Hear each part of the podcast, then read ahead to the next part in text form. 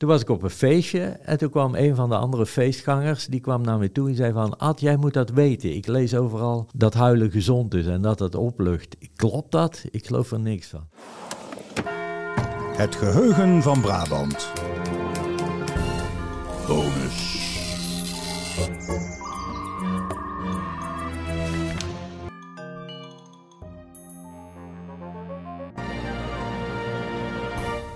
Je luistert naar een bonus bij onze aflevering over december als feestmaand. Marilou praat nog even verder met professor Ad Vingerhoets over huilen en waarom het voor je pleit als je veel huilt. Dus droog je tranen en luister mee. Ad Vingerhoets, emeritus hoogleraar en bekend, wereldwijd bekend zelfs, als uh, de huilprofessor, omdat je alles weet van tranen, bijna alles. Vind je dat zelfs soms geen vervelend stempel, huilprofessor? Of juist een nee. eretitel? Ja, ik vind dat wel ja, een soort uh, geuzennaam noemen ze dat dan. Hè? Als je iets hebt wat uh, eigenlijk negatief is, maar wat je toch leuk vindt. Ja, ja, ja. Want je hebt uh, in onze reguliere podcast uitgelegd waarom we zo nostalgisch worden van feestdagen. Um, nou ken ik wel huilen van geluk, maar kun je ook eigenlijk huilen van nostalgie? Nee, maar waar we dan over hadden, over heimwee, wel. Heimwee is een heel sterke uitlokker van, uh, van tranen. Okay. dus heimwee, rouw en liefdesverdriet. Dat, dat zijn. En dan daarnaast nog machteloosheid. Okay. dus uh, het is dus niet zozeer uh, verdriet, maar het is vooral verdriet gecombineerd met machteloosheid. Hè. Of andere emoties gecombineerd met machteloosheid. Hè. Je ziet bij vrouwen bijvoorbeeld ook dat ze relatief vaak huilen als ze boos zijn, als dat gecombineerd is met machteloosheid. En, en angst met machteloosheid, terwijl angst normaal eigenlijk gepaard gaat met uh, vecht- of vluchtreactie, dat je actief wordt. Maar wanneer dat gecombineerd is met, ja, je voelt je angstig en je kunt niks, je, dan ga je huilen vanwege die, ja, het, het gevoel van, ik kan niks, ik heb hulp nodig. Ja. Hoe kom je zo in die wereld van tranen terecht? Uh, ja, dat is op zich wel een grappig verhaal. ik, ik, was dus in 1985 ben ik gepromoveerd op een onderwerp stress. stress. En um, nou, dat, dat was toen echt uh, in opkomst, dat onderwerp. En daarna raakte ik betrokken bij een internationaal project over emoties. Dat, dat was ook toen in opkomst in die tijd. En... Um, toen was ik op een feestje en toen kwam een van de andere feestgangers, die kwam naar me toe en zei van, Ad, jij moet dat weten. Ik lees overal, of, of zo vaak, dat huilen gezond is en dat het oplucht. Klopt dat? Ik geloof er niks van. Ik dacht van, nou, interessante vraag. Ik, ik heb geen idee, maar ik, ik, ik wil met alle plezier eens in de wetenschappelijke literatuur kijken wat erover bekend is. En toen kon ik niks vinden. En uh, dat vertelde ik aan een collega. En er waren er twee studenten die hoorden mij dat vertellen. En die waren op zoek naar een onderwerp voor een onderzoek. En die zeiden van, nou, dan zijn wij toch de eerste die dat uh, gaan doen. Ja. Dat, dat, dat is een beetje het allereerste begin.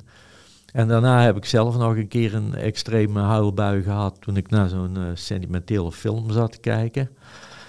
Over een uh, Amerikaans teenagermeisje dat, dat had kanker. En dat was opgenomen in het ziekenhuis. En dat, haar vader mocht haar niet opzoeken van zijn werkgever, dan zou hij ontslagen worden. En dat vond dat meisje zo bizar. Die zei, hier moet iets aan gedaan worden. Ik wil de president hierover spreken. En dat, dat werd voor haar geregeld door die Make Me a Wish. En dan zie je dus in die film uh, Bill Clinton, die zichzelf speelt. En die zegt dan tegen dat meisje van, nou, dit is beroemde Oval Office en hier ontvang ik allerlei uh, beroemde en uh, belangrijke personen vanuit de hele wereld, maar de allerbelangrijkste, dat ben jij. En op dat moment begin ik me toch te huilen. Ik, ik wist echt niet wat me overkwam, dat had ik nooit verwacht. Maar toen achteraf realiseerde ik me wel van, goh, wat, wat bijzonder. Dus blijkbaar krijg ik een signaal van mijn lichaam. Moet ik bewust gemaakt worden door dat huilen, dat ik dit heel belangrijk vind. Dat, het iets, iets is wat, wat mij enorm raakt. Ja, ja. En dat, dat vond ik zo bijzonder. Nou ja, en, en niet lang daarna las ik in een boek van Darwin. Dat, uh, die heeft naast zijn werk dus over de evolutie, heeft hij ook een boek geschreven over de, uh, het uitdrukken van uh, emoties in mens en dier. Ja. En daar komt hij tot een conclusies dat emoties en het uitdrukken daarvan, dat dat heel belangrijk is voor het welzijn van mens en dier. Maar hij zegt ook, maar emotionele tranen, die dienen geen enkel doel. Mm. Nou ja, en daar raakt niet toch wel mijn uh, wetenschappelijke kant. kant. Van, nou, dacht ik, dan ga ik toch eens proberen te bewijzen dat Darwin, wat dit betreft, het uh, niet bij het rechte eind houdt. Charles Darwin had niet altijd gelijk. Ja, ja, ja, ja, precies. Nou, je dat vertelt over die film, moet ik denken aan, uh, ik heb een zus die is drie jaar ouder en die huilt wat makkelijker dan ik. En die huilde ook nog op vrij hoge leeftijd om Pinocchio. En dan lachte ik haar daarom uit. Wordt het al snel geassocieerd met iets zwaks? Uh, ja, door veel mensen wel. Uh, maar het gekke is dus, of, of gekke, maar wat wij zien in onze onderzoeken, is dat huilen, ja, mensen die huilen als ze daar een goede reden voor hebben, als ze vinden dat ze daar een goede reden voor hebben, dat is wel belangrijk. Hè. Dat zijn bij uitstek de mensen die we zien eh, als warm, als empathisch, als betrouwbaar, als eerlijk. Uh, dat zijn de mensen waarmee we te maken willen hebben. Die willen we als vriend hebben, die willen we als uh, collega hebben. Die, die vinden we ook geschikt voor betrouwbare beroepen als uh, onderwijzer of uh, verpleegkundige. Mijn zus staat voor de klas en ik ga dit zo terugkrijgen, weet ik nu al. ja. Tranen en emoties zijn altijd aan elkaar gekoppeld? Uh, ja, tranen is bij uitstek een uiting van, van machteloosheid, hulpeloosheid. Ja. En wat, wat zijn de functies van uh, emoties?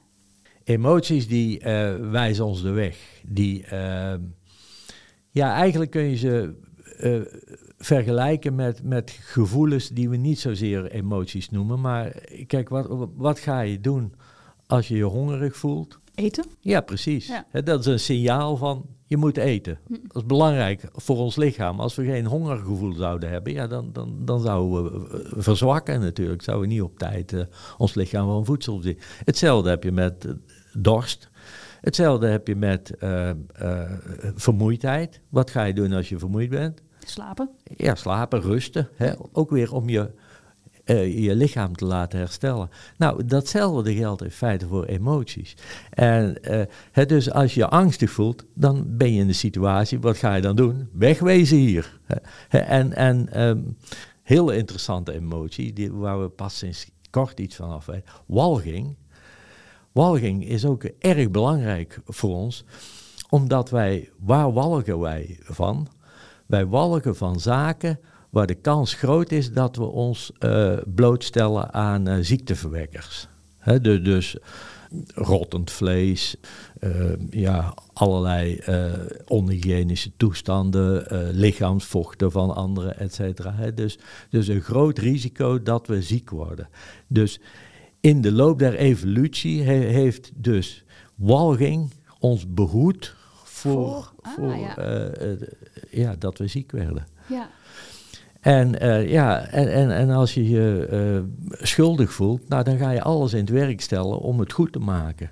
En, en ook als je je schaamt om iets, dan, dan maak je je klein en, en, en eventueel ga je blozen. En ook dat is weer een signaal naar anderen toe van, uh, ja, ik, ik snap dat ik een, een, misstap heb begaan, maar ik wil alles doen om, het, uh, om, om dat jullie me weer vergeven. Ik, ik snap het en ik, ik zal zorgen dat het niet meer gebeurt. Ja. Dat, hè, dus, dus het Terwijl dus veel mensen denken van emoties die zijn er alleen maar om ons ellende te bezorgen. Nee, emoties zijn er eigenlijk om ons te voorkomen dat we ellende krijgen. Ja.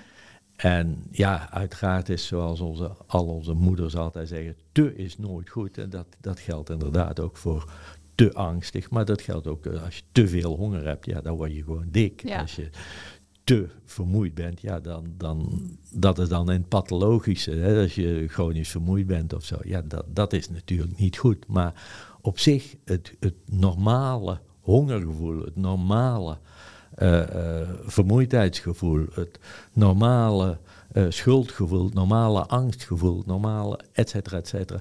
Allemaal heel belangrijk om ons gedrag te sturen. Ja. Nou heb jij een lange lijst van uh, artikelen en ook boeken op je naam staan. De meest recente is De emotionele mens. Ja. ja. Wat heb je daar zelf van geleerd? Wat was nog nieuw voor jou? Nou ja, onder andere dat uh, van de walging. Okay. Daar, daar ben ik toen uh, extra ingedoken. En ik vond dat heel fascinerend ook toen, toen realiseerde ik me ook van eigenlijk weer hoe mooi de natuur ons als mens heeft gemaakt als het gaat bijvoorbeeld om ons te be beschermen tegen ziektes. Ja, is nou natuurlijk met corona uh, misschien wat ongelukkig, maar algemeen gesproken, dan zie je dus, begon ik met te realiseren, dat wij eigenlijk drie uh, beschermingsmechanismes hebben tegen ziekte. eerst ons inwendige uh, afweersysteem, waar we het nou allemaal over hebben met, met COVID. Hè. Dus je, je, creëert immuniteit hè, als je gevaccineerd bent of als je al een keer ziek bent geweest, et cetera. Dus dat is binnen in ons lijf. Dat, dat is de laatste defensielinie, kun je zeggen. Maar daarvoor zit dan nog de huid, die ervoor zorgt dat, dat er geen ziekteverwekkers in ons lichaam kunnen komen. En dan bij alle gaten, dus, dus ogen, oren, mond, neus, uh, vagina, anus, et cetera. Daar zitten allerlei structuren die er ook voor zorgen. tranen bijvoorbeeld, die zijn bacteriedodend. Uh, en uh, speeksel en, en, en, slijm en, en trilharen, et cetera, et cetera. Allemaal om te zorgen dat die ziekteverwekkers buiten blijven. En daarnaast heb je dus die gedragscomponent door die walging. We blijven uit de buurt van, van uh, potentiële ziekteverwekkers. Ja, ja dat, dat vind ik wel mooi als, als ik zoiets ontdek. Ja. Dan, uh, dan blijft het mooi om te, om te doen, het onderzoek. Ja, Wat je uh, bent nu bij ons te gast voor onze podcast, waar we heel blij mee zijn. Maar je vertelde ook dat je al over heel de wereld wordt benaderd, omdat er zo weinig deskundigheid eigenlijk is. Hè? Dat ze die bij jou vinden. Ja, ik heb meerdere podcasts in Amerika en bij de BBC. En uh, er staat nu mogelijk een documentaire in Canada op de rol.